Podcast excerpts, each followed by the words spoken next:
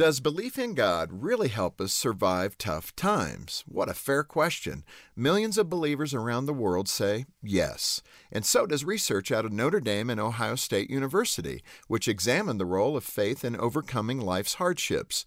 The study drew a strong correlation between a lack of religious faith and what is known as death by despair, a death caused by suicide or by a drug or alcohol overdose.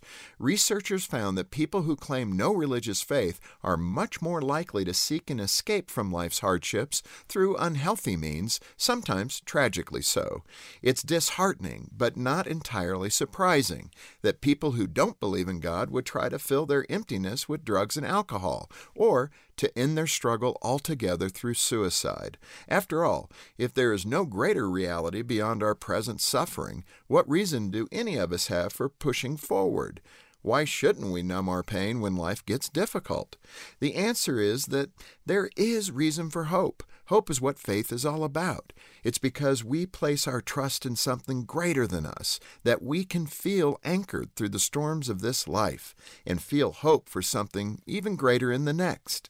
If you're struggling to find meaning and purpose and you'd like to talk to someone, give our counselors here at Focus on the Family a call.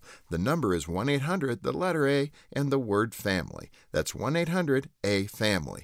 I'm Jim Daly. It's time to level up. Give your kids a safe, faith focused, and biblically based community, and so much more. Join the Adventures in Odyssey Club. Club members get on demand access to the exciting Adventures in Odyssey series, including more than 900 episodes.